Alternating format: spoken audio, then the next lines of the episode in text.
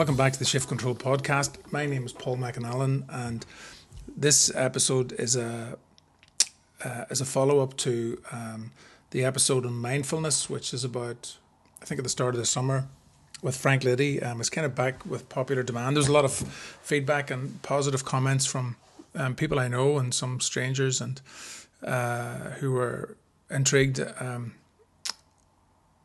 Showed, showed interest and were intrigued about the whole area of mindfulness. So this next podcast is uh, the second conversation with Frank. I really hope you enjoy it. Um, if you need to get in touch with Frank, um, he's at aware dash n i dot org, um, and you can check him up on, on Twitter. Um, I think it's Mindfulness Belfast. But um, enjoy the podcast, and I'll talk to you soon.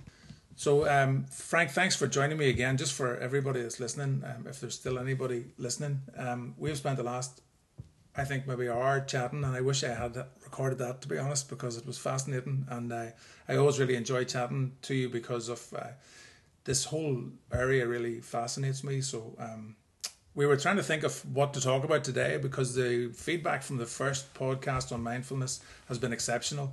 Um, the audience, the number of people that have commented to me, the number of people that have sent emails that I've never heard of before are fascinated by the subject, Frank. So I think, in credit to, to what you had said the last time, um, it's there's a lot of people interested in the space out there. So I'm more interested in your journey. So how how um, not how did you end up sitting here in front of me, obviously, because uh, that'll be far too easy for you. How did what talk me through this journey from that has had that has you to where you are now, and um. a knowledge and a, a, a sort of a, a force for good in, in the area of mindfulness, if that's the best way to describe it. Well, thank you, Paul, and uh, thank you, listeners, uh, for that interest in mindfulness. And I suppose for my interest in mindfulness, it goes way back to the seventies, you know, uh, Belfast, and Belfast, what Belfast was like then, you know, now it's like today. Uh, but way back in the seventies with, you know, the bombing, the bullets, and what was taking place on the streets of Belfast, I remember it was always that type of, a, you know, an outsider looking in. And uh, from the outside looking in, you know, there was a certain amount of fear, and with that fear there'll be a certain amount of trauma and a certain amount of, of stress. So to be honest, you know, looking back to the, the sort of the seventies, I was involved in what would be described as community work, and was working with great people, and they're still around today doing great work, and they've all become sort of leaders in the field of the work that, they, that they're doing. But what I discovered away back then was, you know, the idea of being able then to listen. People have to listen to people and to what people are saying. As you said earlier on, you wish that you had, you know, taped what we had talked about, because there's something about, you know, then we start to hear, and we start to hear our own story as well. So way back in the, the seventies, late seventies, uh, I would say, you know, I had the great fortune of coming in contact with a man from your neck of the woods, a place called Benburb in uh, County That's Road. The Servite Priory, yeah. The Servite Priory, yeah. The very one. And this chap is a guy called Eamon McCreeve. And Eamon McCreeve would be a, a Servite monk, and Eamon taught uh, counselling and psychotherapy through Queen's University of Belfast.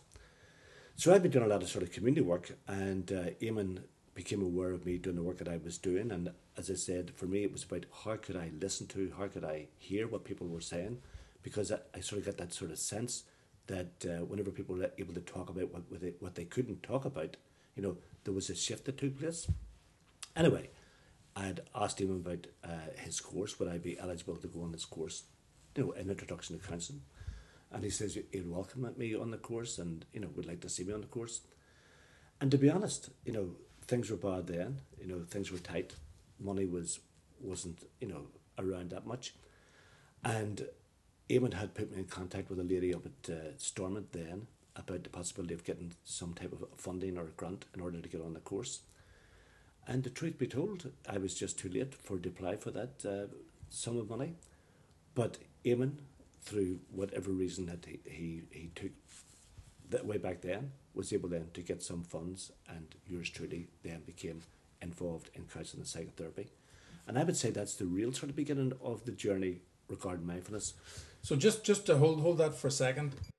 So what you're bringing together there is... Um psychotherapy, is that the free of the word? Because I get I, I get confused with the labels and titles, but you've got this psychotherapy thing going on.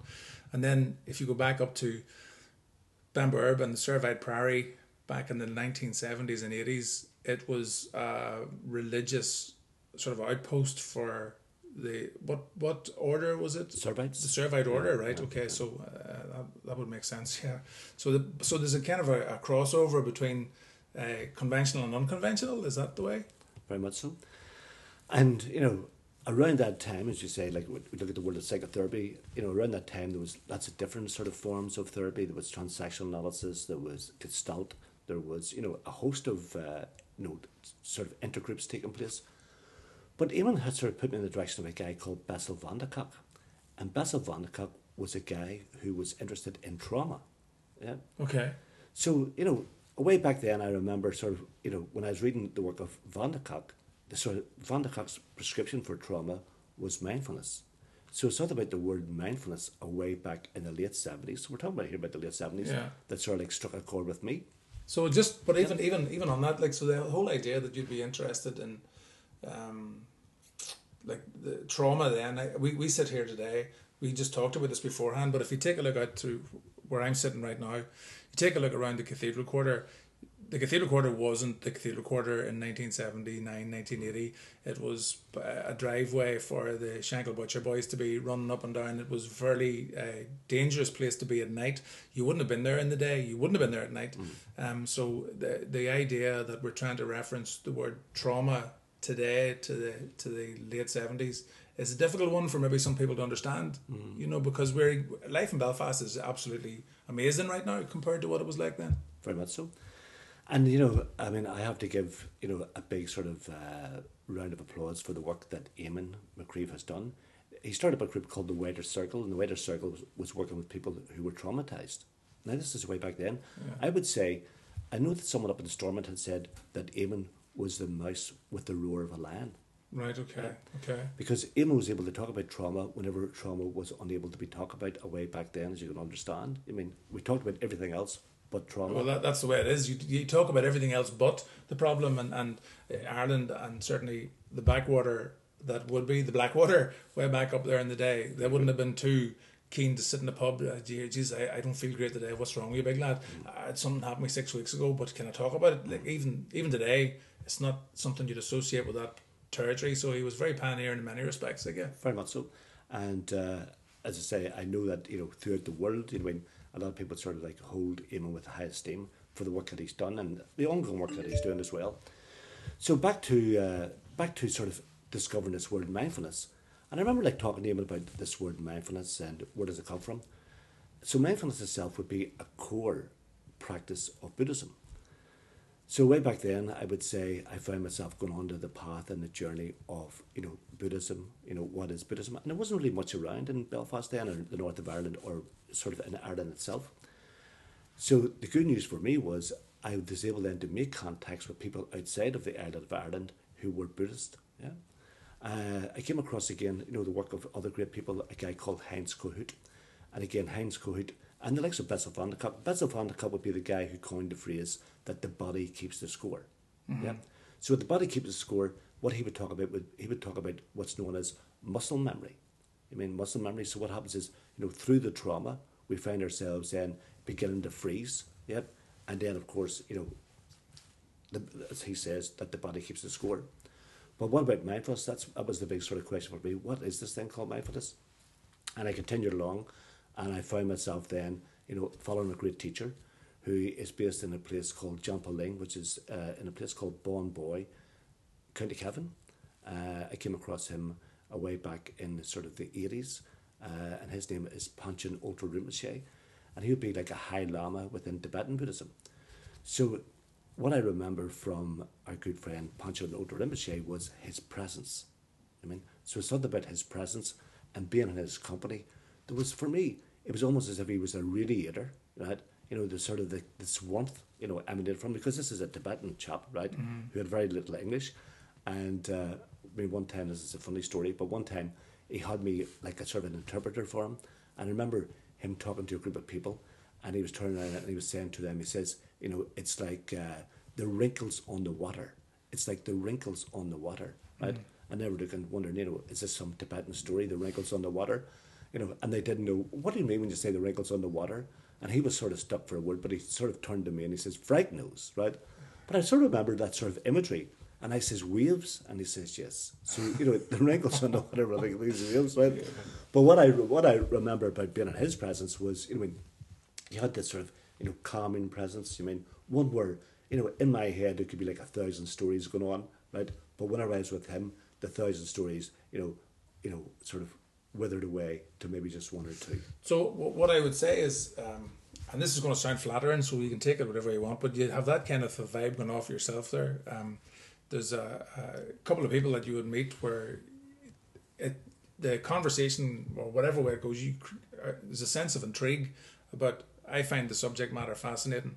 Um, and whenever I met you for the first time at the Ramada, um, I met you at that S M T training that, that we were doing and, and I, with at the AWARE organisation. But what, but what I got from you was that, that you listen.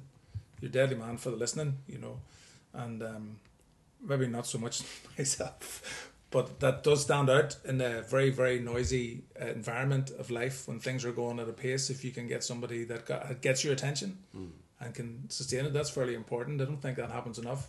You know, um, you would have that ability yourself, is what I'm trying to say. Um, but going back to the joining dots, as, as we would like to talk about, so you've moved from Ardoyne to Cavan, to Benburb, to Cavan. So a lot of this is happening in Ireland at the time. You're not necessarily having to go off. No, Ardoyne here, West Belfast. West Belfast, oh, I beg oh, your pardon. I thought Clonard, it was north. Sorry. Clonard, Clonard no Sorry. more. Yeah, Sorry. Clonard. Nothing yes. wrong with Ardoyne either now, oh, what he's yes. saying. Like, oh, but yes. just, just, right, okay. I thought just, it was North Belfast, I beg your pardon, right. So so West Belfast, Cavan. West is the best. West is the best. Um, Benburb's even more west, so oh. there you go. So you got, but it's all happening in, in Ireland at the time. It's not, you don't have to get out. This is not happening in different continents or different countries. This is happening here. Mm, this is happening here, and uh, you know, and again with the guidance, you know, of our good buddy I was talking about, Eamon McCreeve. I mean, what I then discovered was, you know, about you know how I needed to wake up, how I needed to wake up. So you know, there's Eamon. His background is within sort of the Servite monks within the Christian tradition. And then suddenly here I am finding myself on this sort of Buddhist path. But, you know, when it comes to the practice of mindfulness, the practice of mindfulness, you know, would be, as I said, a core practice, but it would also be practiced through many traditions as well. And our good friend Jon Kabat-Zinn has made it more sort of secular, you know, for the age we're in at the moment. But, you know, for me then the journey, you know, brought me then throughout Europe. And I was with great teachers in Europe. And, uh, and then I returned again back to Belfast again. And then back in Belfast, I found myself being attracted to doing, you know, work within community mental health, and uh, with a great organisation called Threshold, who were again radical, pioneering, way ahead of their time. This goes back now to the early nineties, ninety-one, ninety-two, and the work at, that Threshold were doing was that they were creating what was called therapeutic communities. And within the therapeutic community, what happened was that you found that people who had no voice, yeah, or who were suffering by voices, right? Yeah. Suddenly discovered their voice. You know? Yeah. So around that same time, right, I also found myself, you know, doing a lot of work with that chap I was telling you about, you know, Panchen Ötrul Rinpoche, and I opened up a centre in Belfast called Jampa Ling Belfast. That was way back in the nineties, and uh, that great teacher Panchen Ötrul Rinpoche would then come up and do a series of talks, maybe for like two or three months of the year. How did yeah. you find all this uh, when you were moving into?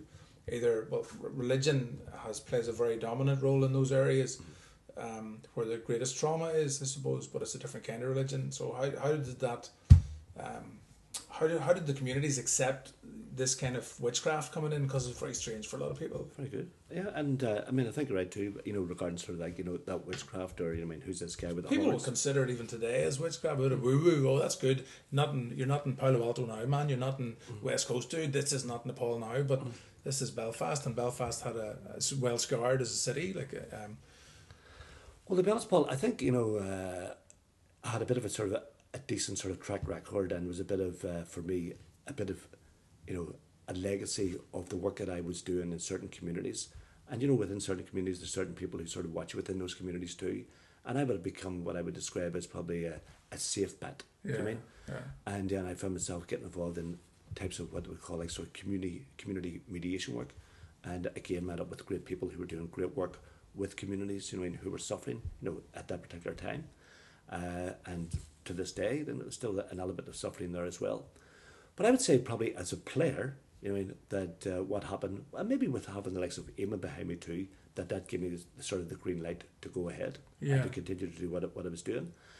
You know, I also like had friends at that time who would probably thought, you know, more of the sort of the witchcraft and the, the woo-hoo uh, as to, you know, this will never sort of take off, this will never, you know, catch on. So remember, this will never take off, this will never catch on. Mindfulness, away back in the sort of, you know, the eighties and the nineties. Yeah. I mean, and look where we are today. Yeah. You know, turn on here, turn on there, and you'll find mindfulness here and mindfulness there.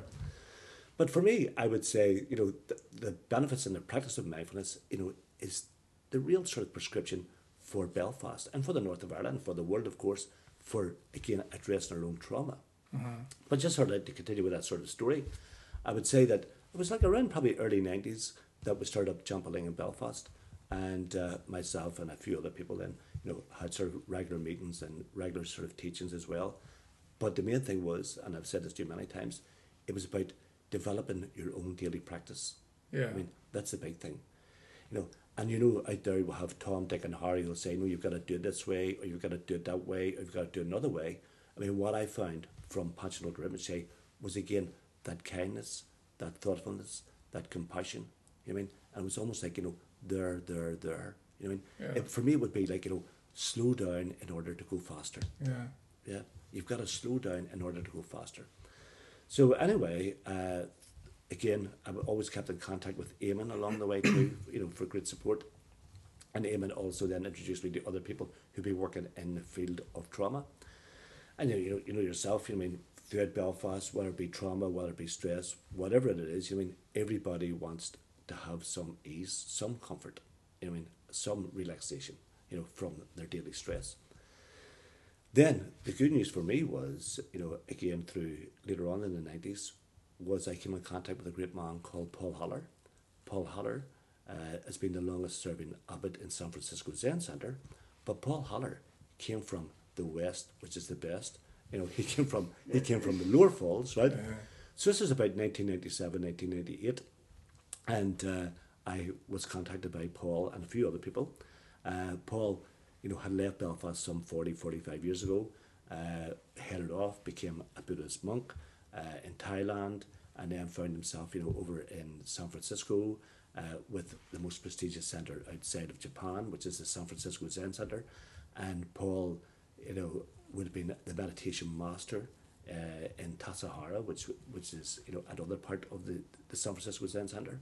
But anyway, you know, here we have this Belfast man who's left about forty-five years ago, comes from the Lower Falls. So here we have Frankie Liddy, right? If we're starting to join the dots up, coming from the Lower Falls, but doesn't go away, right? Yeah. You know, more or less sort of stays, you know, in and around the sort of the Clonard area. So anyway, so it was nineteen ninety-seven, nineteen ninety-eight, and uh, so Paul had asked if I could, you know, help him and the group he was over at the time to set up a retreat. Now, what Paul's background was, again, he was looking at, you know, you know, I think it was called the Way of Peace. It was a way of being able then to look at, you know, how can we reduce the stress, right? Just to, again, to free people up, right, from this sort of the chains of stress. I did that, but there was something about Paul Haller then that I connected with, and uh, and it wasn't too long before I asked Paul, you know, whose background would be in the Zen tradition, that I'd asked Paul if I could be one of his students, and the good news is he said yes, and from him saying yes, we opened up a Zen Center in Belfast way back in nineteen ninety-eight, which is based in this area. Is it the, still the same place? Same place. Wow. Black, the Black Mountain Zen Center, yeah. opposite, opposite St Anne's Cathedral. Yeah. So, you know, you know, what a sort of a calibre, you know, to have Paul Haller, you know, originally from Belfast, so he knows the psyche mm-hmm. of, you know, the Northern Irish. So here we have, you know, this man originally from Belfast, you know, who's become a meditation master, right? He knows the lingo. He knows that sort of, you know, that sort of slippery psyche that we can have. And uh, he's, he's then raised to the heights of being, you know, the longest serving abbot in San Francisco Zen Center. I can tell you now, Paul, that you mean doors open for me whenever I mention Paul's name, right? Yeah. In order to bring, you know, our interpretation, that would be our interpretation.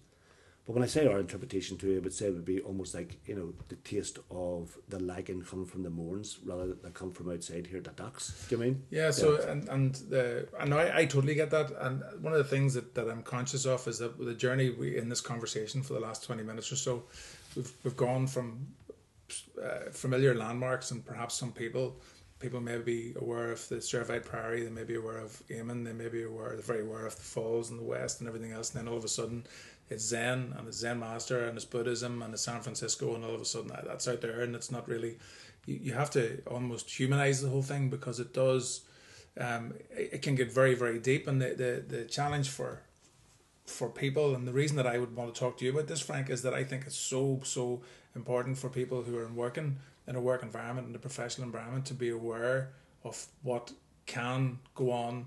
You know, it's this awareness, self-awareness, awareness of the people they're working with, awareness of the working environments, and and applying something to that to fix it before it gets broken really badly, because you're not going to work effectively. You're not going to be able to manage people effectively unless you t- or take her easy and calm the whole thing down a little bit. Um, so sorry, going back, just come back to that journey. Paul is, I met Paul last year. You did. So he comes over fairly frequently to Belfast. Uh, twice a year, usually like around April into May and August. He's here at the moment into uh, September. Uh, so you know, that was his commitment to to Black Mountain Zen Center way back as as early as sort of nineteen ninety-eight. So well, we're coming up to nineteen, twenty years of of his returning wow. twice a year, uh, which is, you know, a great support, but also, you know, the support that he's received as well. I mean, uh, he was given under the mayor at the time, Marshall Miller, he was given the sort of an ambassador to the city. Uh, but I mean, outside of that, there, you know, Paul's made great contacts within, you know, uh, the corporate society, within, you know, the public health agency, within the trust society, whatever. Uh, again, you know, because of the quality, and I think I have to go back here to, to the quality of practice. I mean, yeah. So it's not about, you know, just sit there and do A, B, C. Right, it's more about, and Paul has that sort of way, right, of being able then to hold people, to contain people, right, in a way that it makes it so easy. Yeah, yeah. Uh, a bit like yourself, taken to practice as well. I mean, you know, there's something about, you know, how it's delivered, you know, in such a way, because we all know that mindfulness itself comes from insight, which comes from intuition. So I know that through sort of the gift of mindfulness practice, we are given what I would describe as uh, a mindful sort of language, which would be an insightful language. So that you're able to pitch the language to the person or yeah. to the group, you know, in a way that they're able then to receive it. So it's being able then to join the dots and to demystify what we think it is or how it should be. I, yeah, and so for the people listening, just that um, my introduction, which I mentioned in the, the previous podcast, my introduction to mindfulness Um, was purely by chance. I wasn't looking for anything. I was I genuinely had a sense of intrigue, and I am, you know, I, I, I'm very interested in, in this space and, and, and sales training and the brand consultancy and the stuff that I do. I think it's, the awareness is critical, because you're working in a business and you think you're, you know, ten out of ten, and really that's a, a very, very uh, self-centered view of the world you live in, because people on the outside may not vote you ten out of ten, but at least if you're aware that they have a vote that's different to yours, you can do something about it. So I was looking at it from that kind of perspective. And whenever we went to the Ramada um, last June, I think it was, the, the disparity and diversity of people in the room, there might only have been ten or twelve of us. You would know the numbers exactly, and you'd know the names, because that's just what you do, right? You're a deadly man for remembering names and, and big groups. Is quite extraordinary. But you have um, people who are working with um, underprivileged children. You have people who are working with abused children. You have people who are working with uh, uh, all sorts of different people um, who are there for a variety of different reasons. And every one of them, the, you, they were able to relate to what you were saying. You didn't have to have a set of instructions or, or subtitles for some people in the group. It was at a very, very... Uh, easy to understand level, and I think that's really important to get across, that this is not some kind of mysticism that takes place. You can only understand it with twenty years of, you never get to fully understand it, I suppose, do you? I believe so. Yeah, I believe so. And I suppose for me, Paul, too, you know, the gift of mindfulness practice is a way of befriending ourselves. I mean, I think a lot of people, they like, try to put it out there to be this or to be that or to be the other, but for me, I mean, it's simply a way of befriending ourselves. I think I said to you before, if I was walking down Royal Avenue, not too far from here, and someone was walking behind me, telling me the things that I tell myself, I'd phone for the police to get rid of them, do you know what I mean? Yep. Yep. And I also know that, you know, with any room, wherever I am, there is nobody in that room could give me a harder time than what I could give me. But I'm also aware that that's also the voice of trauma. I'm also aware that I know whenever that voice is around, it's what's happening is I'm stressed. It's almost as if my volume control is ten plus. Yep. Yeah. Yep. So there's something about, you know, through mindfulness practices, what happens is we're then able, right, to enable ourselves to turn the volume control down. It's almost as if we have forgotten, I mean, that we have, you know, choice, that we can do this. So through mindfulness practice, what we now know through the world of neuroscience, I mean, which has been the greatest support for, like, to uh, to give mindfulness the hallmark that it has today, you know, for working with a variety of difficulties. But for me, what happens is that through mindfulness practice, that we're then able to apply what's called the parasympathetic nervous system, which is a way for able then to bring the mind home, to go into what they would describe as rest and digest. And the truth be told, Paul, we all know within ourselves, no matter where we are, whenever we reach that place, it's almost as if like we have this internal compass, and the internal compass could be off two or three degrees from our true nature. Mm-hmm. Yeah?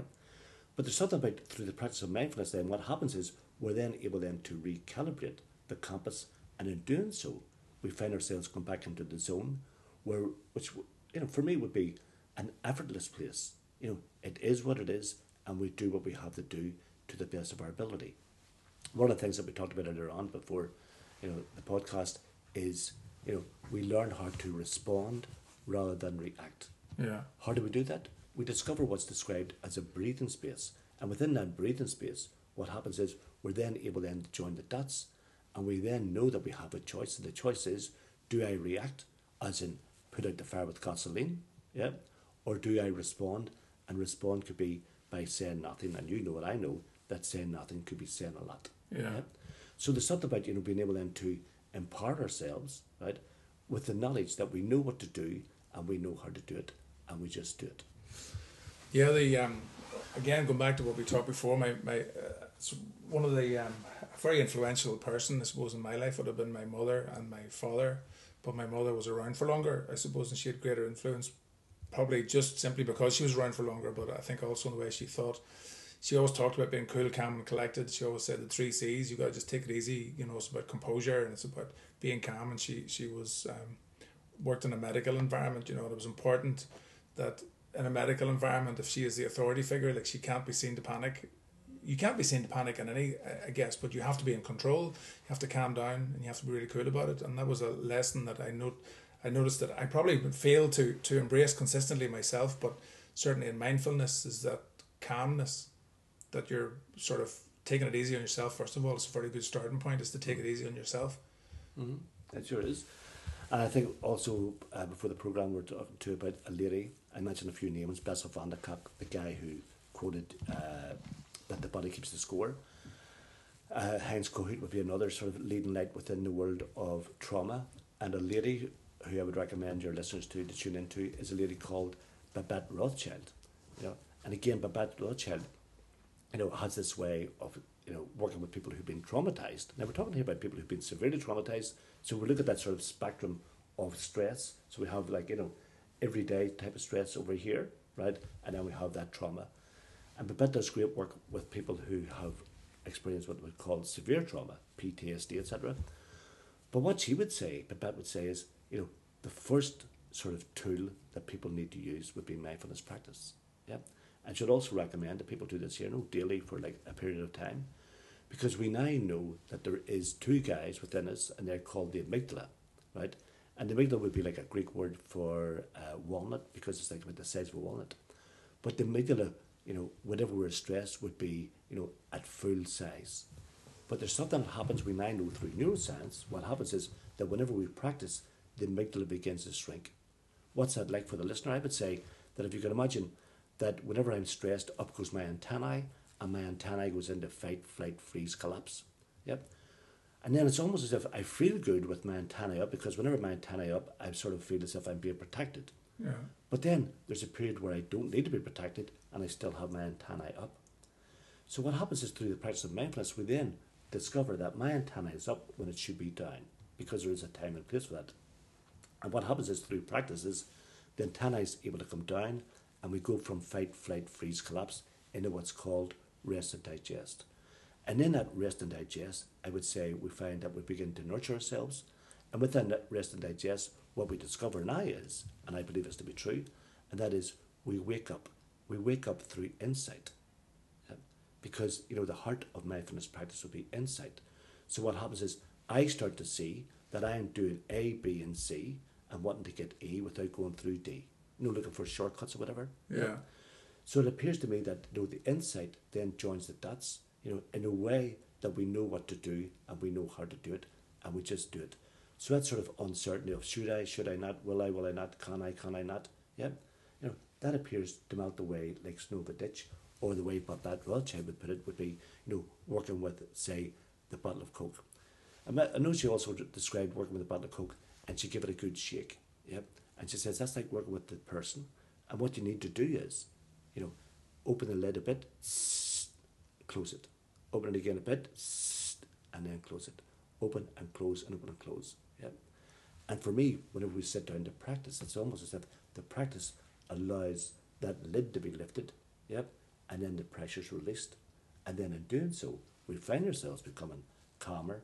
We find ourselves become more confident and more competent. And for me, I think what we do discover is we decide, we find ourselves becoming more awake, more aware, and more alert, and more alive. And one of the things you touched on earlier too, which I believe to be true, is it's that authenticity. The authenticity in that I know what I'm doing. Yeah? I know when I'm saying yes that I totally mean yes, and I know when I'm saying no that I totally mean no. Yeah. Yeah?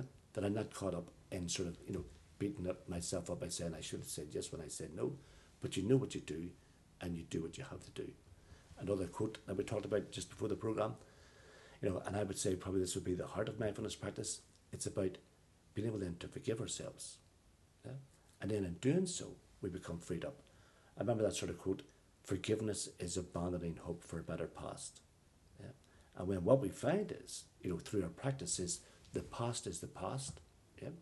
But what we discover is we're in the present, right here, right now, in the zone. Yeah. And then whoever, you know, practices whatever field they're in, I mean, you know, I do a lot of work with people who've been involved as counsellors and people who've been involved as therapists. And as you know, I'm doing great work uh, with an organisation who employed me uh, called AWARE, you know, AWARE Defeat Depression, who work with people, you know, who be depressed. You know, and mindfulness practice, you know, would sit like a glove to the hand, mm-hmm. you know, because, you know, of the likes of saying next guidelines, who then, you know, inform us that mindfulness practice, you know, you know, works for these guys. Yeah. So there's something for me then, Paul, about that through practice we're then able to bring the mind home, you know, in whatever field of work we're doing.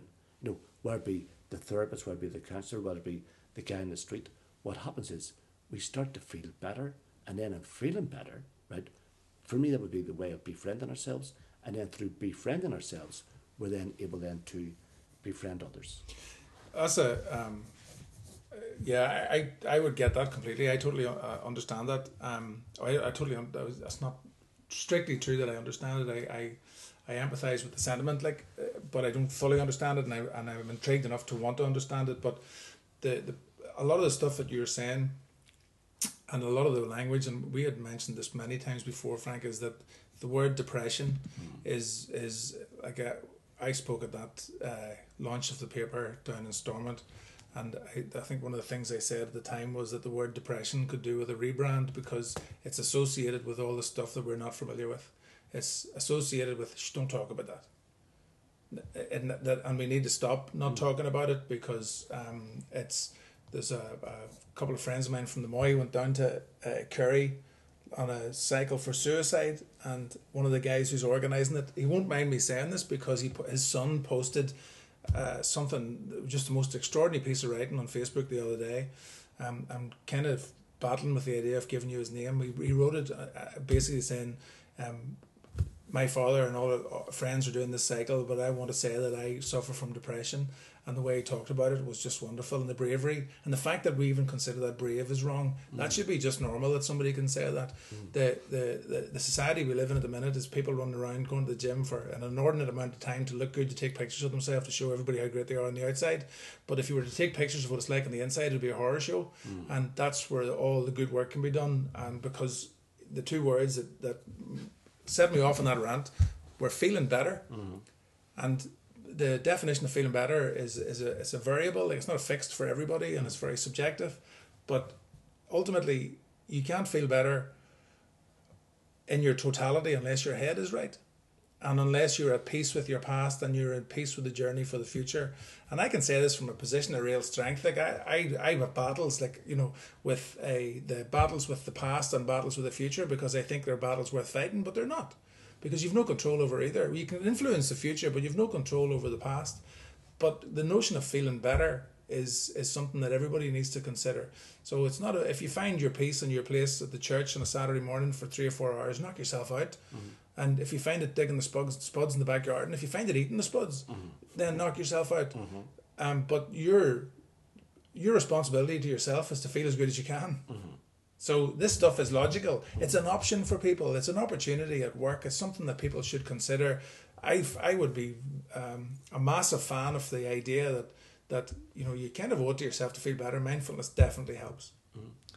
I like that uh, that image too of the gym, as you say. You know, a lot of people go to the gym. I mean, to keep fit, et cetera, which is great. You know, keep going to the gym, keep doing the exercise. But there's something about, yes, you talked about the internal world, and there's something about, you know, the mind as a muscle. You know, completely. And do we exercise the mind? And I think, you know, to be honest, that we don't really. I remember a friend of mine over from San Francisco earlier on this year that he turned in and he said that uh, that he had heard from like a Buddhist sort of psychology is that the mind is just another sense. Thoughts are to the mind what the smell of a flower is to the sense of smell. Yeah. Yeah. Yeah. So, you know, for me, I like that. And for me, what I also became aware of too was, you know, that this this mind, right, this muscle, right, needs to be exercised. So for me, it would be that internal gym. You know, I mean, can Frankie meet Frankie, right? Can Frankie sit with Frankie? Uh, there's a poem by a guy called Derek Walcott called Love After Love, where he says, the time will come when with elation you will greet yourself arriving at your own door, in your own mirror, and each will smile at the other's welcome and say, sit here and feast on your life. Sit here and feast your yeah. life. I love that poem. You know, and for me, he sort of captures mindfulness practice. You know, and I find that, you know, from most people, you know, who've done the courses, uh, they the feedback from them is that they're able to sleep better. I mean, that's a big one nowadays, you know, that people are able to go to bed, right, and have a good night's sleep and wake up refreshed for their day. So the the, the idea, going back on that idea, so everybody um, that's listening to this is, uh, you know, you're getting, I changed my thinking on, on, on exercise um, through a, another friend of mine who has changed his life doing some incredible things um, and has exposed me to different authors and writers. Uh, one book in particular being the China Study, where they talk about a plant-based diet is just a um, plant-based diet. Um, the rates of cancer and the rates of M S and other diseases caused directly by e- eating meat, uh, the way meat is processed, et cetera, but dairy and all that sort of stuff. But there's a lot of things that you'll put into the mix. So it's your physical well-being, your mental well-being. But if you go to the gym, you're spending fifteen, twenty pounds a week or thirty pounds a month or whatever, you know, and if you say to somebody, okay, so for the same amount of money, your head will be in a better place, what do you say? You know, mm-hmm. It's just logical. Like, it just makes a lot of sense. But there seems to be some kind of uh, societal resistance to talking about what's going on in your head. Yeah. You know, don't talk about that, that depression thing. Don't don't don't mention that, because the alternative to depression is suicide. Mm-hmm. Right? I'll either not talk about it or I'll just do this. Mm-hmm. So it's important to talk about it. That, you know, that would be one of the things. But I don't think we're necessarily as a society as open and as willing to hear. Maybe. All the people. I agree with you. I agree with you. And I, I know I find that, you know, for me, you know, it's about being able then to find our own voice. I remember uh, Paul Haller told a story, and the story goes, it was about an orphan lamb cub, and the orphan lamb cub was brought up with a flock of sheep up in the Cave Hill, and the orphan lamb cub was able to go about the field going ba ba ba ba ba ba all day long, and then one day an old lamb comes into the field, and the flock of sheep goes, right lads, get offside. Off goes the flock of sheep, as does the orphan lamb cub, as it runs, going ba ba ba ba ba ba. The old lamb, you know, grabs the lamb cub by the mane and says, "Hey boy, what are you doing?" The lamb cub rolls over, looks up, and goes ba ba ba ba ba ba ba ba ba. The old lamb then takes the lamb cub to a lake and says, "Look." The lamb cub looks into the lake, and he lets out a roar. And that was all in the Cave Hill. That's all I can help. Some spot. It let out his word. Yeah. So, I mean, I would say that to people, you know, what happened? You know, even for your listener too, you know, just take a moment to think, what happened? The lamb cub looked into the lake and he let out a roar. And the feedback that you get from groups is, you know, I'm glad to hear, is that the land could find its voice. Yeah. So it's not about the practice of mindfulness, but it's a way then for us to find our voice, because you know that the voices within us that drive us to turn and say, we're not good enough, we can't do this, you know, the sort of internal saboteur, or, you know, the voices that, you know, are quite harsh on us. I mean, again, that you mean you got to do more or whatever. You know, what happens is through practice, going back to authenticity, is that people discover their voice, yeah? And in doing so, discover their authenticity. I I really, really think that authentic, being authentic is so important, you know. Um, it is a, you know, it's it's very, very much underrated as a characteristic, a human characteristic, you know. I think it's really, really important. And some of the idle chit-chat that goes on internally, um, and the internal conflict that's created by, by doubt and by thinking about things that have gone on in the past, can hold you back from a really, really brilliant present, never mind a really brilliant future. That the, the, the I would apply that stuff to thinking about salespeople. Salespeople who get in, in training sessions, it kind of freaks them out a bit because they're not expecting this kind of chat. They don't really want to talk about it. They just want to talk about, ah, but how do you close the deal? Like it's mm-hmm. it's you get four or five sales in a row that don't work out. You just start doubting your own capability, and you doubt your own their own veracity of your efforts. And, and as long as you're authentic and you're putting the work in, and you have resilience and sort of grit and determination, and fight the chat in your head, you know. They call it ghosting, where you make a phone call and you make a phone call two or three times, and the third time you're thinking the person's avoiding you, so you're you know you're now t- into telepathy. You now know they're avoiding you. Mm. They might have been on holiday, they might have had a car accident, they might be talking to somebody else, they might be talking to somebody else positively about you, mm-hmm. but you're going, I can't believe they're not answering that phone. That's mm. how dare they? Like I mean, I do not know why do they not want to talk to me? I'm in business. And if you can control and compose that self chat in sales, instead of worrying about what that guy is or isn't doing, you move on to the next call. You become more productive. You find yourself is is is more uh, uh, you know there's there's there's greater uh, traction to what you're doing, because you're getting through greater numbers, and before you know it, the fellow you thought was avoiding you calls you back and says, yeah, I'll have two of those please. Mm-hmm. You know, and trying to apply all this to business, because I think outside of the working environment, it's a given that this is important. Mm-hmm. You know, but you're doing a lot of work at the minute with a lot of professional organizations. You're getting taken in at a very high level of a variety of different organizations. Mm-hmm. I am indeed, and uh, you know, thankfully, again, I think that comes back, you know, from the years of practice. Uh, that, as I said before, like, you know, with the likes of, say, Paul Haller, I mean, that certain doors have opened, you know, because, you know, it would be the, the credibility of the practice as well. But also, I think it's about, you know, how easy it is to practice. You know, so for the listener too, you know, I mean, you know, you know, sometimes we think, I mean, oh, well, I couldn't do that. I mean, that doesn't apply to me. But, you know, the research is there, the evidence is there, you know, that we all can practice. What happens is we let go of the idea of what practice is. Yeah, that's right. Yeah, I, I would have practiced quite a lot after the course last year. I found it very, very cathartic. Like I, I, I would still, I think it's brilliant um, as a as a means to just cent, being centered and getting your getting your shit together. Like it's really, really beneficial. But I have sacrificed it. When time gets short in your day and you're behind schedule, I'd sacrifice my mental well-being for uh, something else completely that has no long-term benefit, no short-term benefit, no medium-term benefit, just nothing. And it's about prioritizing it. And I think one of the things that when you do it, when you get back into that and you be, you make it become a habit, like the benefit is, is very evident. I know some people too, Frank, that, that are... are say they go to mass mm-hmm. on a Sunday, and they say they just go to meditate on it for an hour a Sunday. It's not a bad way to be. It's a great way to be. I mean, and for I mean, for everybody, wherever they are, whatever they're doing, you know, I think what happens is we start to discover that people are where they are because that's where they need to be. I suppose for me in my life, what I was looking at was, you mean, you know, I was wondering what was cooking for me at that time. You know, I mean, because what was going on inside and what was going on outside didn't sort of sync up. I mean, it was out of sync. So it was this sort of, you know, for me, it would be described as this type of sort of incongruence in, in my life, you know.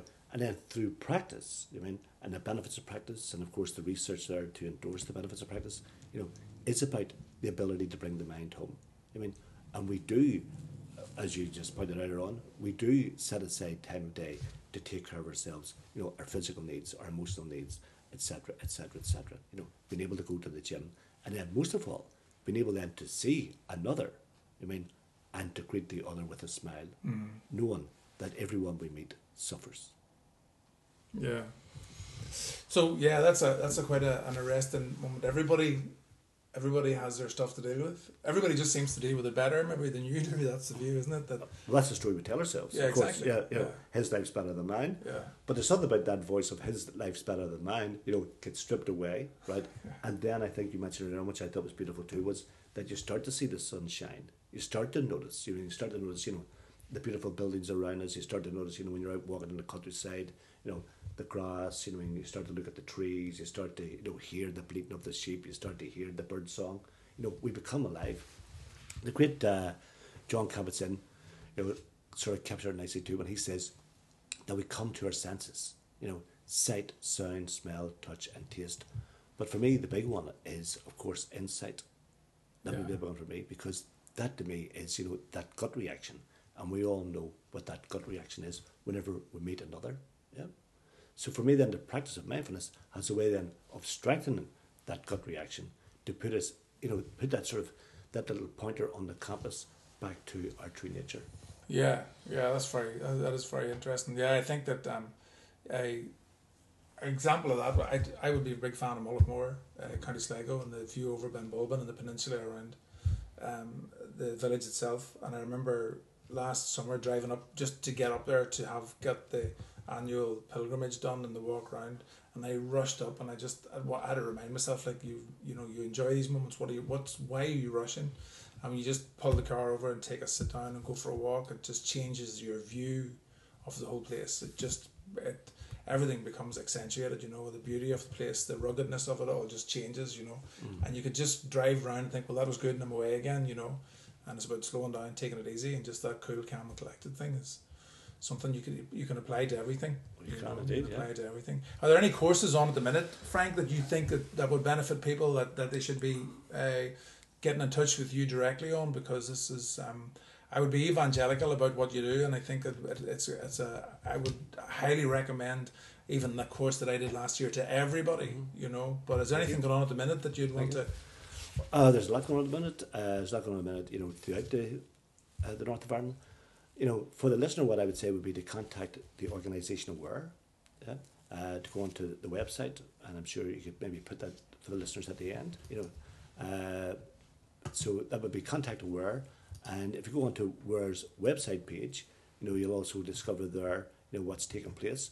Uh, there's also the AWARE uh, Twitter page and the AWARE Facebook page.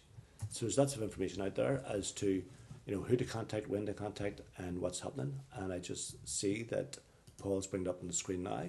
So it's the, the web address is aware dash ni dot org, um, and there's a section there. You're you're in the, the homepage there, Frank. There's a section on wellbeing programs and mindfulness. So it's um, a you know that'd be a fairly good starting point, right? And the, the Twitter account is. I'm just trying to get that up now. The Twitter account is aware dash ni, at aware dash ni. So aware dash ni dot org for the website, and aware dash ni, at aware dash ni is the handle on Twitter. So that's a good place to start. That's the best place to start. If you're um, if you're if you're a, a senior level manager, if you're a, a somebody who's running their own business now, um, what would you suggest that they do? Is this something that? Well, I know it is. Is something that you would want to get involved in within companies, to talk to senior man- uh, managers and directors and C-level executives, because they're thinking, the way they think and their composure is very important to the well-being of their business, the organisation, the company. Politicians, mm-hmm. bankers would all benefit. Mm-hmm. How do you, um, how, what what services do you offer that sector? Do you work with companies directly? Uh, do indeed, and uh, again, the good news is, you mean, like throughout the north of Ireland, I mean, banks, you know, corporates, et cetera, you know, have all availed of the service, and the service will be designed to the need of the organisation. I can understand too that a lot of organisations be under a lot of pressure regarding time for staff. So, you know, as an organisation, we're able then to develop a bespoke programme in order to suit their needs. Okay, um, it is. It's important to understand that this is not just like a. It's a it's not a bandage, is it? Like, it's not. Um, again, you go to businesses, whoever. Um, You've got health insurance. You've got a. You can buy bikes now free, cause or get t- deductions or reductions in the price of a bike through the company bag policy that means you're going to be healthy when you come to work, and it's only really logical that you would uh, have something that would help people with the way they they think throughout the day. I think it's very logical. Very logical indeed. And I mean, one of the benefits of companies, you know, uh, bringing mindfulness in for the employees, it would be the interpersonal, you know, the interpersonal sort of skills that are developed through through practice as well. Because suddenly, you know, those sort of ideas, and you talked earlier on about the filters, I mean, suddenly then those filters are removed, and then we discover that, you know, Joe Bloggs is Joe Bloggs, not who we think Joe Bloggs is. Yeah, uh, that's very that's very true. Yeah, there's a lot of lot of stuff um, to to think about there. Um, you talk about it being easy to practice. You practice for an hour a day. You told me you practice for an hour a day minimum. I think you do more than that occasionally, don't you? As occasionally, well? yeah. yeah. Um, when we did the course, you start off with five minutes, ten minutes, twenty minutes, and then whatever you get the time for. But you can practice it. The, the, you can practice it when you're walking. You can mm-hmm. practice it. Talk a bit about that, the, the, the different methods of it. Very good. Uh, I think what happens then, Paul, I'm sure you found it on a course too, I mean, that once we start to practice, that then we discover that everything is practice. I mean, there's always an opportunity to practice. Uh, I would suggest, you know, at the beginning, like for people to practice, say, for five or ten minutes and to build that up to twenty minutes. I mean, what we sort of know now through neuroscience is, you know, that after sort of like eighteen minutes of practice, then the neural pathways begin to change. Yeah. So, you know, we're not hardwired. What happens is through practice, then, you know, the neurons fire and rewire, and then we start to see things differently. We start to, you know, become more awake and more aware and more alert. So I would say for the listener, you know, to sign up to your course, you know, to do the six weeks. And within that sort of six weeks, then what happens is, you know, week by week by week by week, the building blocks are there to develop an individual's, you know, daily practice. And I can understand too, different people with different backgrounds, different stresses, what's going on in their life. But what happens is, you know, and I'm, I know you've talked about it before too, and everybody in the courses as well, what happens is we start to sort of wake up, we start to sort of see, I mean, you know, what we're doing and what we shouldn't be doing. And then the good news is what we shouldn't be doing, we just sort of leave that behind. And then it's, for me, you know, the heart of mindfulness practice is called beginner's mind. You know, in the beginner's mind, there are many possibilities. In the expert's mind, there are a few. So something about, you know, through our practice then, you know, it's always beginning. It's always a new day. You know, so what's happening right here, right now? So that sort of resentment of the past, you mean, as you talked about the ghosting on the phone, yeah? So what happens is, it is what it is, that call is what, is what that call is, but each call would be like the first call. Yeah. Now that that um, that takes a bit of thinking about, and it takes a bit of practice, but it makes so much sense because it is about the now. It's about what the, you know. If you, if you're putting it in the context of business, you know, it is about making that call the best it can be, and you can't really do that if you're thinking with anxiety about how bad the previous one was, and you've still got baggage about is that guy not calling me back, and mm-hmm. is that proposal I sent out um, going to be any better? Because when you eventually get through to that person, they want you to be fully present with them. Mm-hmm. They don't, so you ruin two calls, mm-hmm. and you'll ruin yourself for the third call, and so it goes. So it's kind of a self-fulfilling prophecy. And if you just, it is what it is, and you move on, and you're doing the best you can, then who knows what'll happen? But you've got so much more control over the outcome. Plus, through our practice, then, Paul, what we also discover is it's all learning. Yeah. I mean, and you talked about it earlier on, like, I mean, so it's not as if we're going to get to a place. I mean, we're already in the place. Yeah. So for me, that through practice we discover that everything is practice and it's all learning. So that call that you make, you know, it's like the first call, and you are the best Paul on that call because you are present, and the listener, of course, picks up on your presence as well. Well, without a doubt, it's um, the the importance of that uh, um, that Daniel Goleman and emotional intelligence about empathetic listening, mm. um, and in business.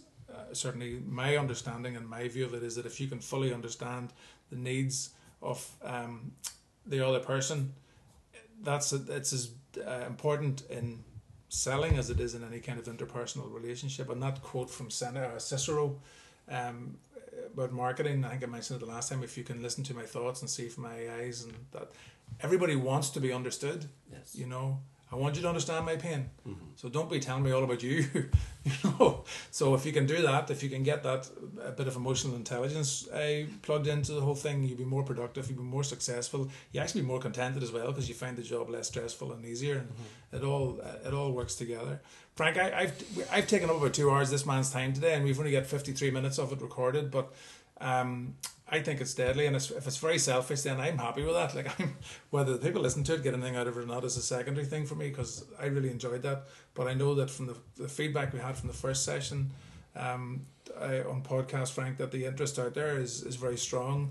People are aware about trying to live a better life. You know, it's that old quote, you know, the Marcus Aurelius thing, you know, is your job is to be to, to, to live a good life, you know, and your emotional and Uh, mental well-being is really, really important to make that happen. So thank you very much. Um, we'll maybe get you back in again at some point. I look forward to that, Paul, and thank you to all the listeners for listening. And um, I'm going to uh, sign off just to remind you that the point of contact for Frank um, is aware dash n i dot org. When I say a point of contact, you can think as a personal, you can think as somebody who you know might be interested in this or could avail of it. You could think of your business environment, so either your managers or as a manager yourself, how can this be applied to our business to make the working environment better for everybody?